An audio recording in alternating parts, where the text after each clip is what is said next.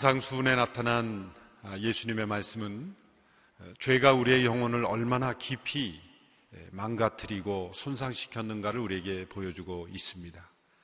사람에게 보이려고 경건한 척하는 또 하나님과 가까운 척하는 인간의 모순, 하나님과 가장 가까운 그런 친밀함의 증거인 기도, 금식, 구제와 같은 그런 선한 행위를 악한 동기로 행할 수 있는 것이 인간의 죄악이라는 것이죠. 사람에게 보여지는 것, 그것을 즐거워하고 사람에게 나타나는 것을 보상으로 여기는 인간의 헛된 위선, 외식이 얼마나 우리의 삶 속에 자리 잡고 있는 것인가.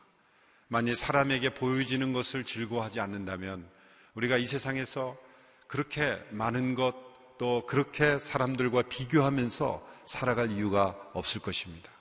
사람에게 어떻게 보여지는가? 이것이 우리의 영혼을 사로잡을 때 우리는 위선과 외식에 죄를 범하며 살아가는 것이죠. 가장 경건한 사람 같이 보이는 사람에게서 이러한 죄가 발견되는 것입니다. 또한 죄는 우리가 다스리고 우리가 지배하고 또 도구로 사용되어야 될 재물과 또 도구들이 우리가 섬기는 주인이 되어버리는 그러한 모순, 그러한 안타까움을 보여주는 것입니다. 무엇을 먹을까, 무엇을 입을까, 무엇을 마실까, 그것을 걱정하는 상태에 이르게 되는 것. 돈이 우리의 주인이 되어버리는 것. 하나님이 우리에게 다스리라고 주신 것을 우리가 섬기며 오히려 하나님을 다스리려고 하는 이런 모순들이 죄로 말미암아 우리에게 일어나는 것이죠. 잘못된 우선순위, 하나님이 가장 우선적 삶의 경배의 대상이요 섬김의 대상이 되어야 하는데 하나님은 다스리려 하면서 우리가 다스려야 되는 것들은 우리가 정복되는 지배받는 그런 모순을 보여주고 있습니다. 이제 7장에 들어서면서 예수님은 또 다른 우리의 문제를 지적하십니다. 그것은 다른 사람을 비판, 판단, 그리고 심판하는 것입니다. 번역마다 조금씩 이 단어를 다르게 번역했습니다만 우리말 번역에서는 심판이라고 좀 강하게 번역한 것은 의미가 있습니다. 개혁에서는 비판하지 말라 혹은 판단하지 말라 이렇게 번역을 했습니다만 단순한 비판, 단순한 판단이 아니라 자기 자신이 심판자의 위치에 옳은 것과 같은 판단이기 때문에 심판이라는 단어로 번역한 것은 훨씬 더 그 원래 의미를 살린 것이라고 볼 수가 있습니다. 오늘 본문 3절의 말씀, 3절, 4절의 말씀을 먼저 보십시오. 시작. 어째서 너는 내 형제의 눈에 있는 티는 보면서 내 눈에 있는 들보는 깨닫지 못하느냐? 내 눈에 아직 들보가 있는데 어떻게 형제에게 내 눈에 있는 티를 빼주겠다라고 할 수 있느냐? 자신 안에 있는 들보는 보지 못하면서 형제의 티를 보고 판단하는 그리고 내 눈에 있는 피를 빼주겠다라고 말하는 그런 모순. 이런 모순이 어디서부터 비롯되는 것일까? 그것은 자신 안에 있는 편견, 교만, 질투, 이런 죄의 복합적인 그러한 모습을 통해서 그것이 인간관계 속에서 다른 사람을 판단할 뿐만 아니라 심판하려는 그런 모순으로 빠져든다는 거죠. 예수님은 이러한 사람들에 대하여 1, 2절에 이렇게 교훈하셨습니다. 1절, 2절 같이 읽겠습니다. 시작. 너희가 심판받지 않으려거든 심판하지 말라. 너희가 심판하는 그 심판으로 심판을 받을 것이며 너희가 저울질하는 그 저울질로 너희가 저울질 당할 것이다. 예수님께서 남을 심판하지 말라라는 말씀은 어떤 의미일까요? 정당하고 마땅한 비평, 또 건설적 제한, 이런 것을 금한 것이 아닙니다. 정당한 사법적 판단과 심판, 공의의 집행을 금한 것도 아닙니다. 진리와 거짓을 분별하는 그런 판단과 분별을 금지하는 것도 아닙니다. 살아가면서 내려야 될 많은 선택의 기로에서 무엇이 가장 선한 것인가를 분별하고 판단하는 것을 금한 것도 아닙니다. 이 심판하지 말라는 말씀은 파괴적이고 그리고 부정적인 의도를 가지고 자신이 마치 최후의 재판관이 된 것처럼 그렇게 다른 사람을 군림하며 판단하는 것을 의미합니다. 자신이 스스로 심판자가 돼서 행하는 심판은 어떤 것들이 있을까 생각해 보면 첫째로 주님께서 판단하신 그 말씀하신 이 판단은 다른 사람의 동기에 대하여 우리가 알 수 없는 그 사람의 동기에 대하여 최악의 경우로 판단하는 거죠. 저 사람은 이런 동기로 이렇게 행동했을 것이다. 사람의 그 마음에 있는 동기를 우리가 어찌 알 수 있겠습니까?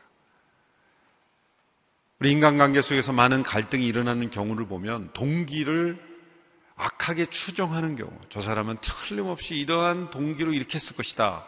심지어 선한 동기로 한 행위조차도 나쁘게 되는 경우가 있어요. 원치 않는 동기로, 아니, 원치 않는 그러한 일들이 일어났는데 사실은 동기는 선한 동기로 선한 마음에서 뜻에서 시작했는데 일들이 잘못되는 경우도 있지 않습니까?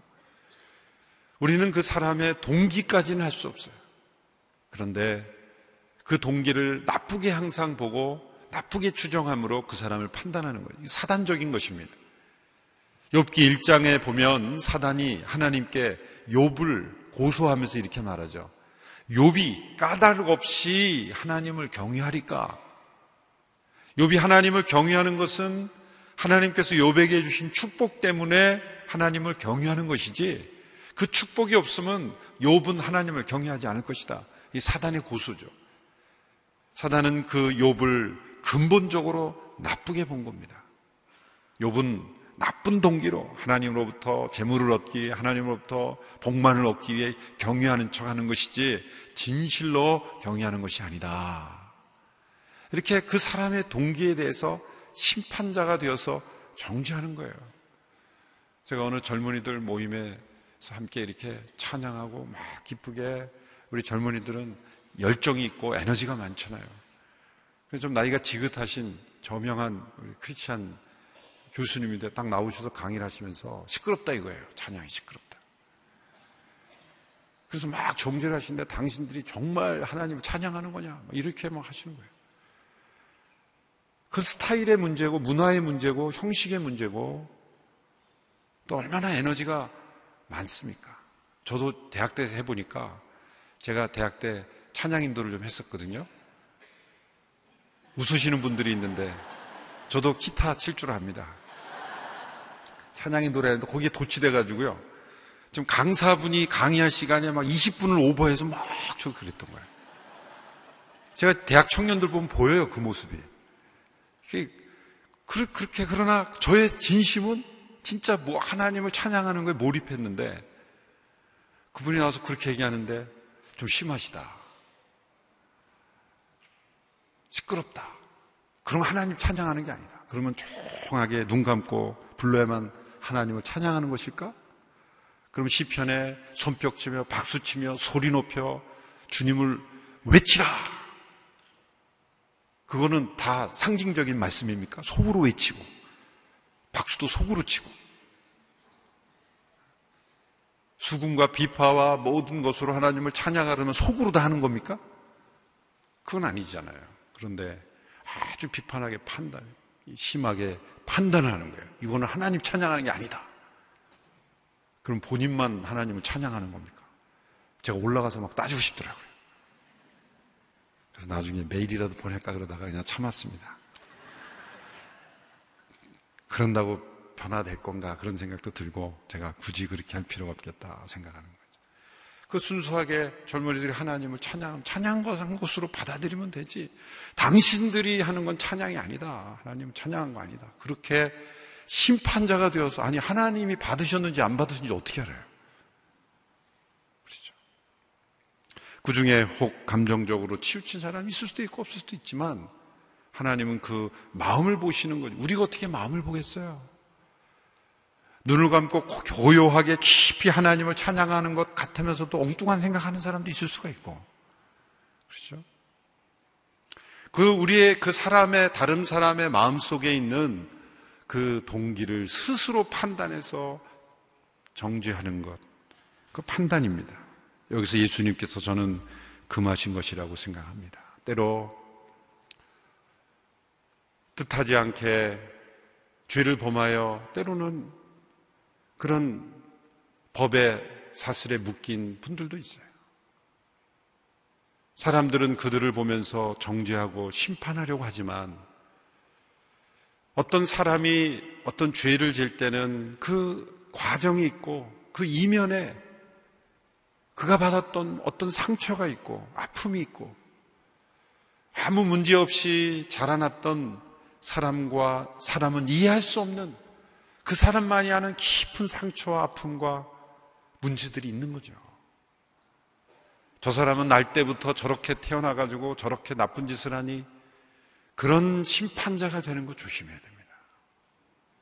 한 목사님이 늘 그런 말씀 하잖아요. 세상에는 두 종류의 죄인만 있을 뿐이다. 걸린 죄인과 안 걸린 죄인. 자신이 걸리지 않았다고 해서 걸린 죄인을 심판받아 마땅하다고 정죄하는 그런 가혹한 마음. 그것은 우리 자신이 벌써 우리 마음 속에 들보가 있다는 증거입니다. 하나님이 어떻게 보실지, 하나님이 그 마음의 동기를 어떻게 보실지는 생각하지 않고 겉모양으로만 지금 상황으로만 그 사람을 판단해서 심판자가 되려는 것. 그것은 우리가 조심해야 됩니다. 또한 두 번째로 주님께서 금하신 판단은 어떻게 하든지 상관없는 진리와 상관없는 일을 가지고 자신의 의견만을 옳다라고 주장하며 판단하는 것이죠. 하나님의 말씀 앞에서 어떤 일은 분명히 옳고 어떤 일은 분명히 악한 일이 있습니다. 그런데 성경이 어떤 판단도 내리지 않는 종류의 일들도 많습니다. 당시의 문화와 관습과 심지어 개인의 선호도에 따라서 다르게 선택할 수 있는 일들인데 그것을 가지고 다른 사람을 판단하며 스스로 재판관이 되는 것이죠. 굉장히 무서운 일입니다.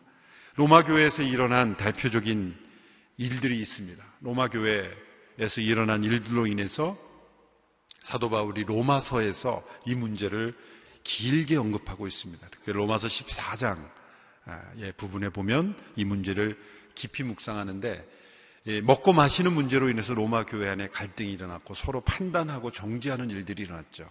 그 문제는 우상에게 바쳐진 재물을 먹을 수 있느냐 없느냐입니다. 우상에게 바쳐진 재물은 먹을 수 없다라고 생각했던 사람도 있었고 우상이란 존재 자체가 존재하는 것이 아니지 않냐. 그렇기 때문에 우상에게 바쳐진 재물이라 할지라도 그냥 감사함으로 먹으면 된다.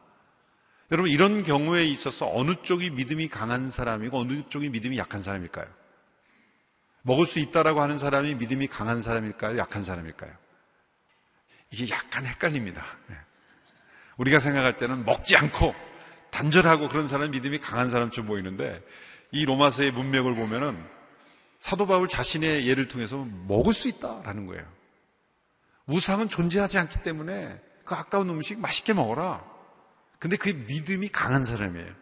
근데 믿음이 약한 사람은 꺼름직하고 마음속에 받아들이기 어려운 거예요. 그래서 먹지 않는 사람들이 있었어요. 근데 문제는 뭐냐면 믿음이 강한 사람들이 믿음이 약한 사람을 정지하고 판단했다는 거예요. 아니 먹어도 되는데 왜 안 먹어? 당신들은 그러면서 이 뭐 어떻게 표현했는지 모르겠지만 그 사람들을 굉장히 믿음이 약한 자들을 시험에 들게 하는 그러한 갈등이 있었단 말이에요. 사도 바울이 그 문제를 지적하면서 로마서 14장 1절 3절에서 이렇게 말씀합니다. 여러분 믿음이 약한 사람을 받아들이되 그의 견해를 논쟁거리로 삼지 마십시오. 어떤 사람은 모든 음식을 먹을 만한 믿음이 있으나 믿음이 연약한 사람은 채소만 먹습니다. 이게 채소, 채식주의자가 믿음이 약한 사람이다. 그런 뜻이 아니라 지금 우상의 재물에 바쳐진 음식들이 되게 고기였기 때문에 이 경우에 그것을 먹지 못하고 채소만 먹는 사람은 믿음이 연약한 사람이다. 먹는 사람은 먹지 못하는 사람을 업신 여기지 말고 먹지 못하는 사람은 먹는 사람을 판단하지 마십시오. 이는 하나님께서 그 사람을 받으셨기 때문입니다. 그래서 결론으로 유명한 말씀이 나오죠. 로마서 14장 17절 같이 읽습니다. 시작. 하나님의 나라는 먹고 마시는 것이 아니라 성령 안에서 의와 평강과 기쁨입니다. 이 문맥 속에 먹고 마시는 것이 하나님 나라가 아니라는 것은 이 문맥 속에서 지금 우상의 재물을 먹느냐 먹지 않느냐를 가지고 서로 싸우는 거 서로 판단하는데 하나님의 나라는 그런 문제가 아니다. 우리 안에서 의와 평강과 기쁨이 있느냐 없느냐의 문제라는 것이죠. 하나님 나라에서 의와 평강과 기쁨을 깨뜨리는 것이 문제다라는 것입니다. 세 번째로 주님께서 금하신 판단은 오늘 본문 3절 4절에 나온 것처럼 위선적으로 다른 사람을 판단하는 것입니다. 자신의 죄에 대해서는 무관심하며 묵인하며 한없는 은혜와 관용을 베풀면서 다른 사람의 죄에 대해서는 한없는 심판을 가는 그 모습이 바로 위선이죠. 다른 사람은 철저하게 판단하면서도 자기 자신은 전혀 판단하지 않는 것. 다른 사람에게서는 은혜 없는 진리를 적용하면서 자신에게는 진리 없는 은혜만을 적용하는 것. 이것이 위선이겠죠. 그래서 예수님께서 말씀합니다. 내 형제의 눈에 있는 티는 보면서 내 눈 안에 있는 들보는 깨닫지 못하느냐. 이 예수님의 말씀도 굉장히 유머러스한 말씀이죠. 이 들보는 뭡니까? 들보. 우리 대들보라 그러죠, 대들보. 티와 들보는 이 상대가 되지 않는 거예요. 들보가 어떻게 눈 속에 있습니까? 그렇죠?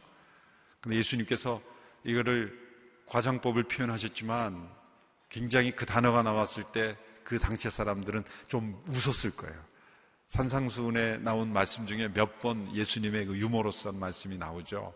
어, 낙타가 바늘기로 들어가는 것 그런 표현을 썼을 때 우리는 이 바늘에 있는 그거라고 생각하는데 이 성전에 있는 바늘기라는 문이 있었죠. 그래서 그 개구, 개구멍 비슷하게 작은 구멍이 있었는데 낙타가 들어가기 어려워. 그냥 간신히 들어가는. 그러니까 사람은 들어갈 수 있는데 낙타가 들어가려면 걸리는 거예요. 그러니까 낙타가 거기를 빠져나가려고 그 막 발버둥 칠때그 뒷모습이 얼마나 우스꽝스러운.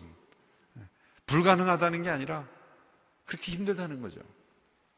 그런 표현들 중에 하나가 내 눈에 들보 이런 표현이 바로 그런 표현입니다. 우리 문화적으로 이게 딱 그 뉘앙스가 와닿지 않기 때문에 그냥 해석으로만 합니다만 예수님 당시의 제자들은 상당히 재미있게 들었을 것이다. 그렇게 생각할 수 있습니다. 다른 사람의 티는 현미경으로 조사를 하면서 자기 안에는 들보는 거울도 보지 않는 이 모순, 이런 모순들. 그래서 이런 종류의 문제에 빠져 있는 사람은 어떤 관계에 가든지 다 같은 문제가 생겨요. 어떤 사람을 만나든지 갈등이 일어나고 그리고 이 사람의 언어 속에는 항상 다른 사람이 문제예요. 자기 안에 있는 들보를 보지 못하는 거예요. 어떤 사람이 병원에 검진을 갔는데 의사 선생님께 이렇게 말했어요. 선생님, 이상해요. 온몸이 아파요. 머리를 만지면 머리가 아프고, 배를 만지면 배가 아프고, 다리를 만지면 다리가 아프고, 어떻게 된 거죠? 전신 엑스레이를 딱 촬영하고 나니까 선생님이 원인이 나왔습니다. 뭡니까? 손가락이 부러져 있습니다. 손가락이 부러져 있으니까 머리를 만지면 머리가 아픈 것 같고, 배를 만지면 배가 아픈 것 같고. 그러니까 우리 자기 자신이 망가져 있는 사람은 이 사람을 만나도 저 사람이 문제고 저 사람을 만나도 문제인데 실상은 자기가 문제인 걸 자기가 부러져 있는 인생인 걸 알지 못하고 항상 만나는 사람마다 이 세상은 다 썩었고 다 문제고 하여튼 제대로 된 사람이 아무도 없어. 그 사람만 고쳐주면 세상이 밝아지는데 그 사람이 볼 때는 세상에 제대로 된 사람이 한 사람도 없는 거예요. 자기 안에 들보가 있다는 거예요. 들보. 원래 손가락질 하면요. 이렇게 누군가를 손가락질 하면 이쪽에 있는 분 죄송합니다. 손가락질 하면 세기 손가락이 자신을 향하고 있다는 걸 알아야 돼요. 한 손가락은 하늘을 향하고 있고. 예. 그래서 자기 안에 있는 들보를 보지 못하고 형제의 눈에 있는 티를 빼겠다라고 하는 이 모순.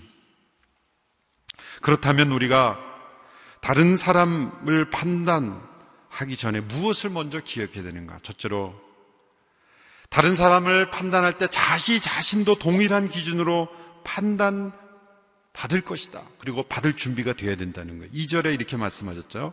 너희가 심판하는 그 심판으로 심판을 받을 것이며 너희가 저울질하는 그 저울질로 너희가 저울질을 받을 것이다. 자기에게는 판단에 적용이 되지 않고 다른 사람에게만 적용된다는 이 모순에 빠질 위험이 있다는 거예요. 특별히 앞장선 지도자들이 그런 모순이 많아요. 목회자들도 그런 모순에 빠질 위험이 많습니다. 자기 자신은 말씀에 근거해서 저울질하지 않고 자꾸 다른 사람만 말씀으로 보는 거예요. 목회자들 만나면 싸우면 무섭습니다. 말씀으로 싸워요, 말씀으로. 그 말씀을 자기에겐 적용 안 하고 말씀을 무기로 삼아서 말씀에 저기 이렇게 돼 있지 않냐라고 말해요. 항상 다른 사람이 들어야 될 말씀으로만 적용하고 자기에게 말씀하시는 말씀 하나도 듣지 않고 말씀을 인용해서 싸우지만 자기 안에 있는 들본을 보지 못하는 그런 모순이 우리에게 있습니다. 두 번째는 그래서 자신의 눈에서 들보를 먼저 빼내라. 5절에 그렇게 말씀하셨죠. 이 위선자야 먼저 내 눈에서 들보를 빼내라.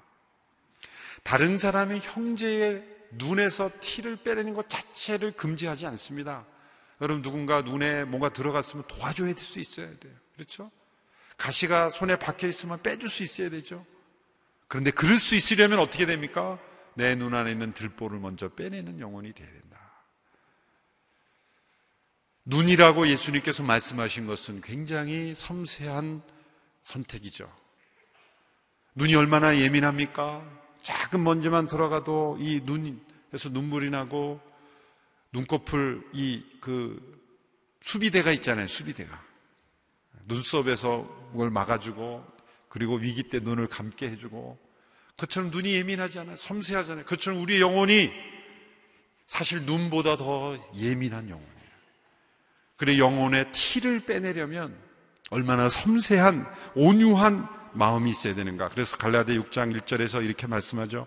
형제들이여 어떤 사람이 무슨 범죄한 일이 드러나거든 영의 사람인 여러분은 온유한 사람으로 마음으로 그런 사람을 바로 잡아주고 자기를 살펴 유혹에 빠지지 않도록 하십시오. 라고 권면한 것입니다. 세 번째로 이 다른 사람의 티를 뺄 때 온유하고 그런 마음으로 하되 부당한 관용이 있어서는 안 된다라는 걸 6절에 경고하고 있습니다. 6절의 말씀 같이 읽습니다. 시작. 거룩한 것을 개에게 주지 말고 너희 진주를 돼지에게 던지지 말라. 그렇지 않으면 그것들이 발로 그것을 짓밟고 뒤돌아서서 너희를 물어뜯을지 모른다. 남을 판단하지 말라고 하신 말씀을 오해하지 않도록 균형을 이루는 말씀을 주시죠. 영적 분별력을 가져야 된다는 거죠. 진리 없는 은혜는 은혜가 아니고 그리고 분별력 없는 사랑 또한 진정한 사랑이 아니기에 거룩한 것을 돼지에게 주는 것 같이 그렇게 부당하게 진리를 왜곡하는 은혜, 진리를 가로막는 사랑은 진정한 사랑이 아니다. 라는 것을 이 말씀을 통해서 균형을 잡아 주십니다. 한 인디안 부족에서 잘못한 사람을 판단하고 심판하는 그런 일에 관한 기록을 읽은 적이 있습니다. 인디안이 사는 법이라는 그 책에 이런 내용이 나왔는데 참 감동을 받았어요. 어떤 그 사람이 그 부족에서 죄를 범했어요. 그러면 그 부족 사람들이 그 사람을 어떻게 심판하냐면 모든 마을 사람들이 다 나옵니다. 그 마을 광장에 그 사람을 세우고 그 모든 사람들이 나와서 한 사람씩 나와서 그 사람 앞에 와서 무슨 말을 하냐면 그 사람이 지금까지 살아오면서 행했던 일들 중에 가장 잘한 일, 가장 선한 일 하나씩을 얘기한다는 거예요. 나는 너가 이랬을 때 좋았어.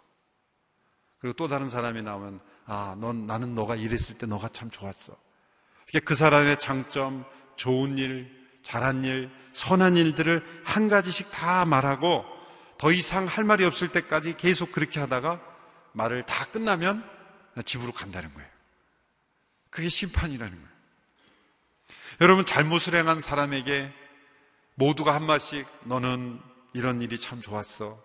라고 말할 때 그 사람의 느끼는 느낌은 어떨까요? 자신을 돌로 치는 것이 아니라 너는 그런 사람이 아니잖아. 너는 그런 사람이 아니잖아. 너는 그런 문제로 넘어질 사람이 아니잖아.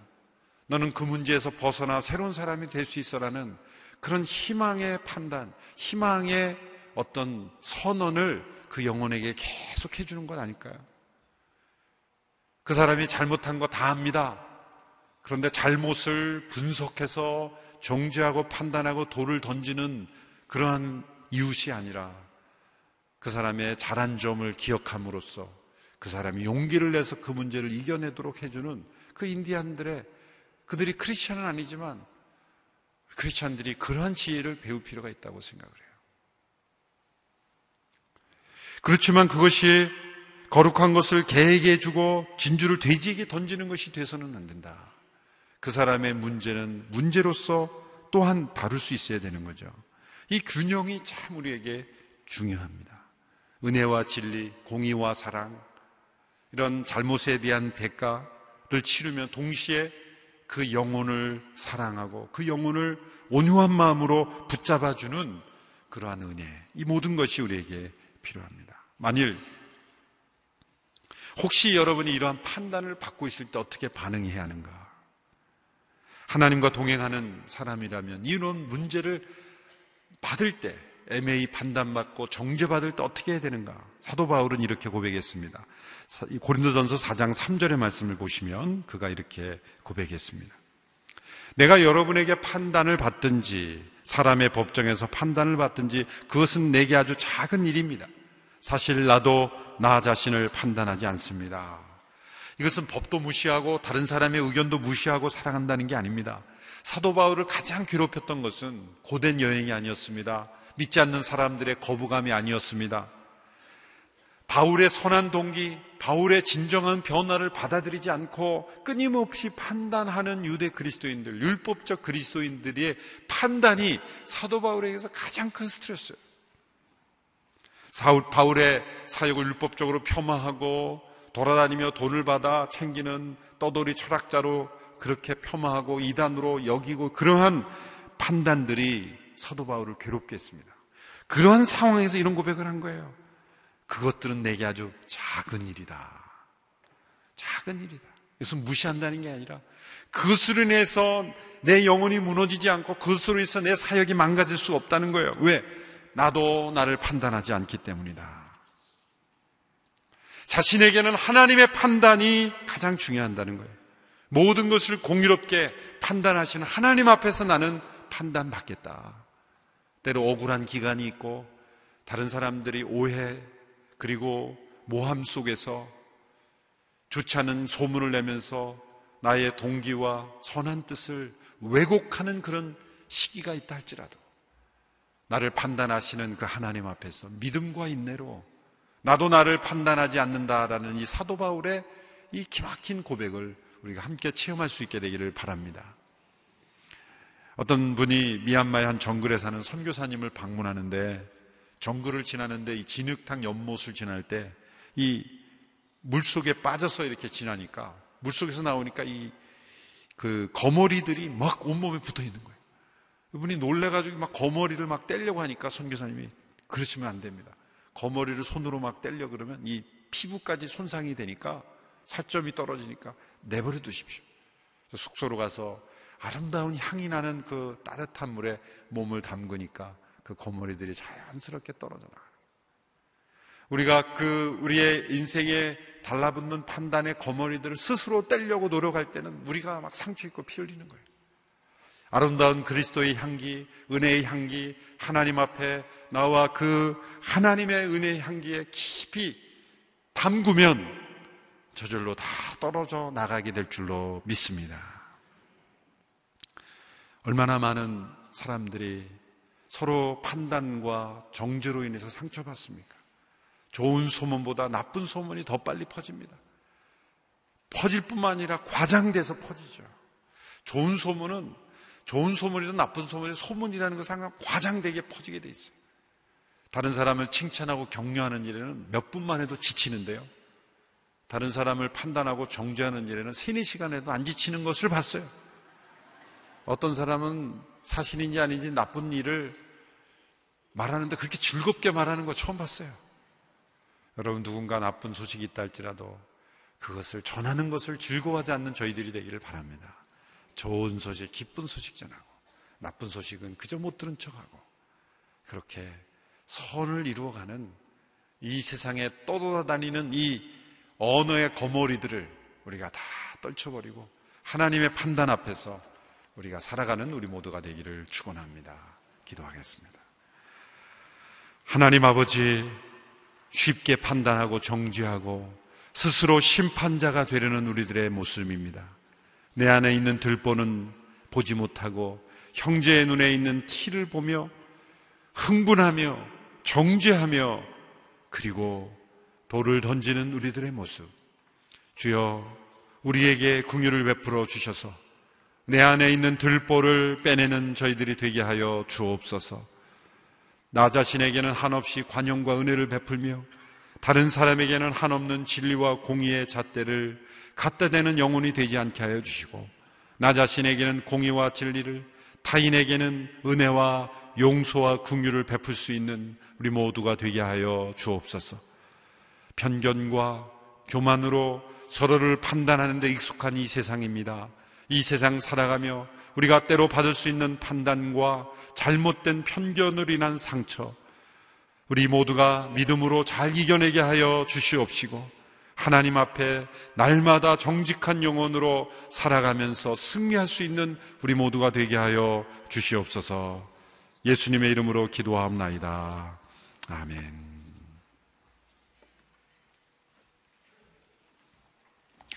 이 시간에 다 함께 일어나셔서 내 안에 사는 이 하나님 앞에 찬양하며 나아가겠습니다. 내 안에 사는 이 예수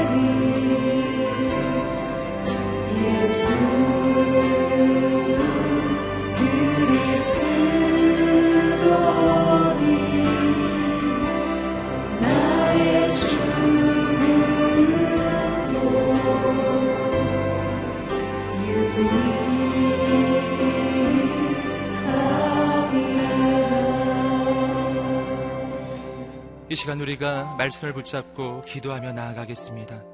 살아계신 하나님, 오늘 말씀처럼 내가 내 눈 속에 있는 들보는 깨닫지 못하고 형제의 눈 안에 있는 티만 보는 어리석음을 범하지 않게 하여 주시옵소서.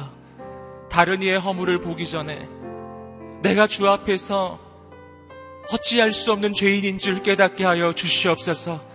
먼저 나 자신을 돌아보며 내 인생이 하나님 앞에 새로워지는 은혜를 구합니다. 오늘 이 아침에 임하여 주시옵소서. 나 자신을 변화시켜 주시옵소서. 하나님의 역사와 은혜의 통로만 되게 하여 주시옵소서. 우리 자신을 주 앞에 의탁하며 간절히 주 앞에 두 손 들고 간절히 주여 한번 외치시며 기도하겠습니다. 주여 하나님 오늘 나의 일색이 주 앞에 부족한 죄인인 줄 깨달아 언제나 주 앞에 엎드리는 인생이 되게 하여 주시옵소서. 하나님, 다른 이의 눈에 있는 들보는 다른 이의 눈에 있는 티는 바라보며 나 자신이 얼마나 부족한지 연약한지 깨닫지 못하는 어리석은 자가 되지 않게 하여 주시옵소서. 언제나 하나님 앞에 무릎 꿇게 하여 주시옵시고 나를 돌아보며 나 자신을 쳐서 복종시키니 거룩한 하나님의 사람이 되게 하소서. 오늘 이 아침에 주 앞에 무릎 꿇게 하여 주시고 오늘 이 아침에 우리 인생을 새롭게 하여 주시옵시고 오늘 이 아침에 우리의 인생이 주 앞에 온전하게 서게 하여 주시옵소서. 오늘 이 아침에 주의 은혜를 우리 가운데 베풀어 주시옵소서. 하나님 행하여 주시옵소서. 역사하여 주시옵소서.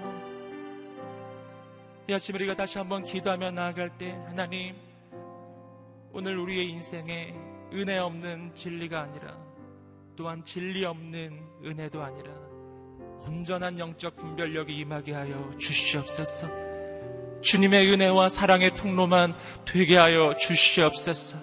하나님의 그 은혜로 영혼을 치유하고 하나님의 그 사랑으로 세상을 구원하는 거룩한 인생이 되게 하여 주시옵소서. 오늘 내가 나아가는 우리의 가정에서, 학교에서, 직장에서, 세상 가운데서 하나님의 은혜와 생명과 진리와 그 놀라운 하나님의 역사의 통로가 되어서 세상을 구원하고 치유하는 하나님의 사람이 되게 하여 주시옵소서. 우리 함께 하나님 앞에 두 손을 들고 다시 한번 간절히 주여 한번 외치시며 기도하겠습니다. 주여 은혜를 베풀어 주시옵소서. 오늘 우리에게 온전한 영적 분별력을 허락하여 주시옵소서. 하나님 세상을 향한 하나님의 은혜의 통로가 되게 하여 주시옵소서. 진리의 통로가 되게 하여 주시옵소서. 하나님의 역사의 통로가 되게 하여 주시옵소서. 하나님의 놀라운 일을 이루어 주시옵소서. 오늘 우리의 인생이 온전히 주께 쓰임 받는 거룩한 인생이 되게 하여 주시옵소서. 하나님 행하여 주시옵소서. 하나님 은혜를 내려 주시옵소서. 살아계신 하나님, 오늘 우리의 인생이 말씀 위에 서기를 소망합니다. 사람을 쓰러뜨리는 심판의 통로가 되지 않게 하여 주시옵소서. 사람을 살리는 하나님의 은혜와 진리의 통로가 되게 하여 주시옵소서. 오늘 우리가 가는 곳곳마다 하나님의 나라가 세워지게 하여 주시옵소서. 지금은 우리 주 예수 그리스도의 은혜와 하나님의 사랑과 성령의 교통하심이 오늘 내가 부족한 죄인임을 깨닫고 심판하지 않는 인생이 될 뿐 아니라 온전한 영적 분별력과 그 사랑으로 사람을 살리고 공동체를 새롭게 하며 세상을 변화시키는 거룩한 하나님의 사람이 되기로 결단하는 모든 성도님들 위해 그리고 이 민족과 열방과 모든 성교사님들 머리 위에 지금부터 영원까지 함께 하시기를 간절히 축원하옵나이다.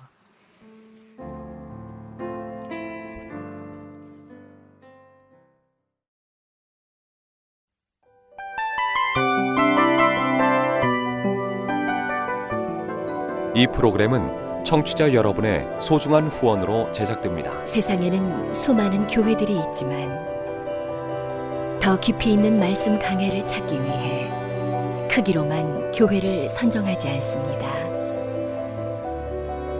보다 좋은 영적 콘텐츠를 더 많이 나누기 위해 방송비를 받지 않습니다. 1년 365일 복음만 전하고 싶어서 우리는 광고를 하지 않습니다. 온누리의 복음을 땅끝까지 CGN TV와 함께 땅끝 성교사가 되주세요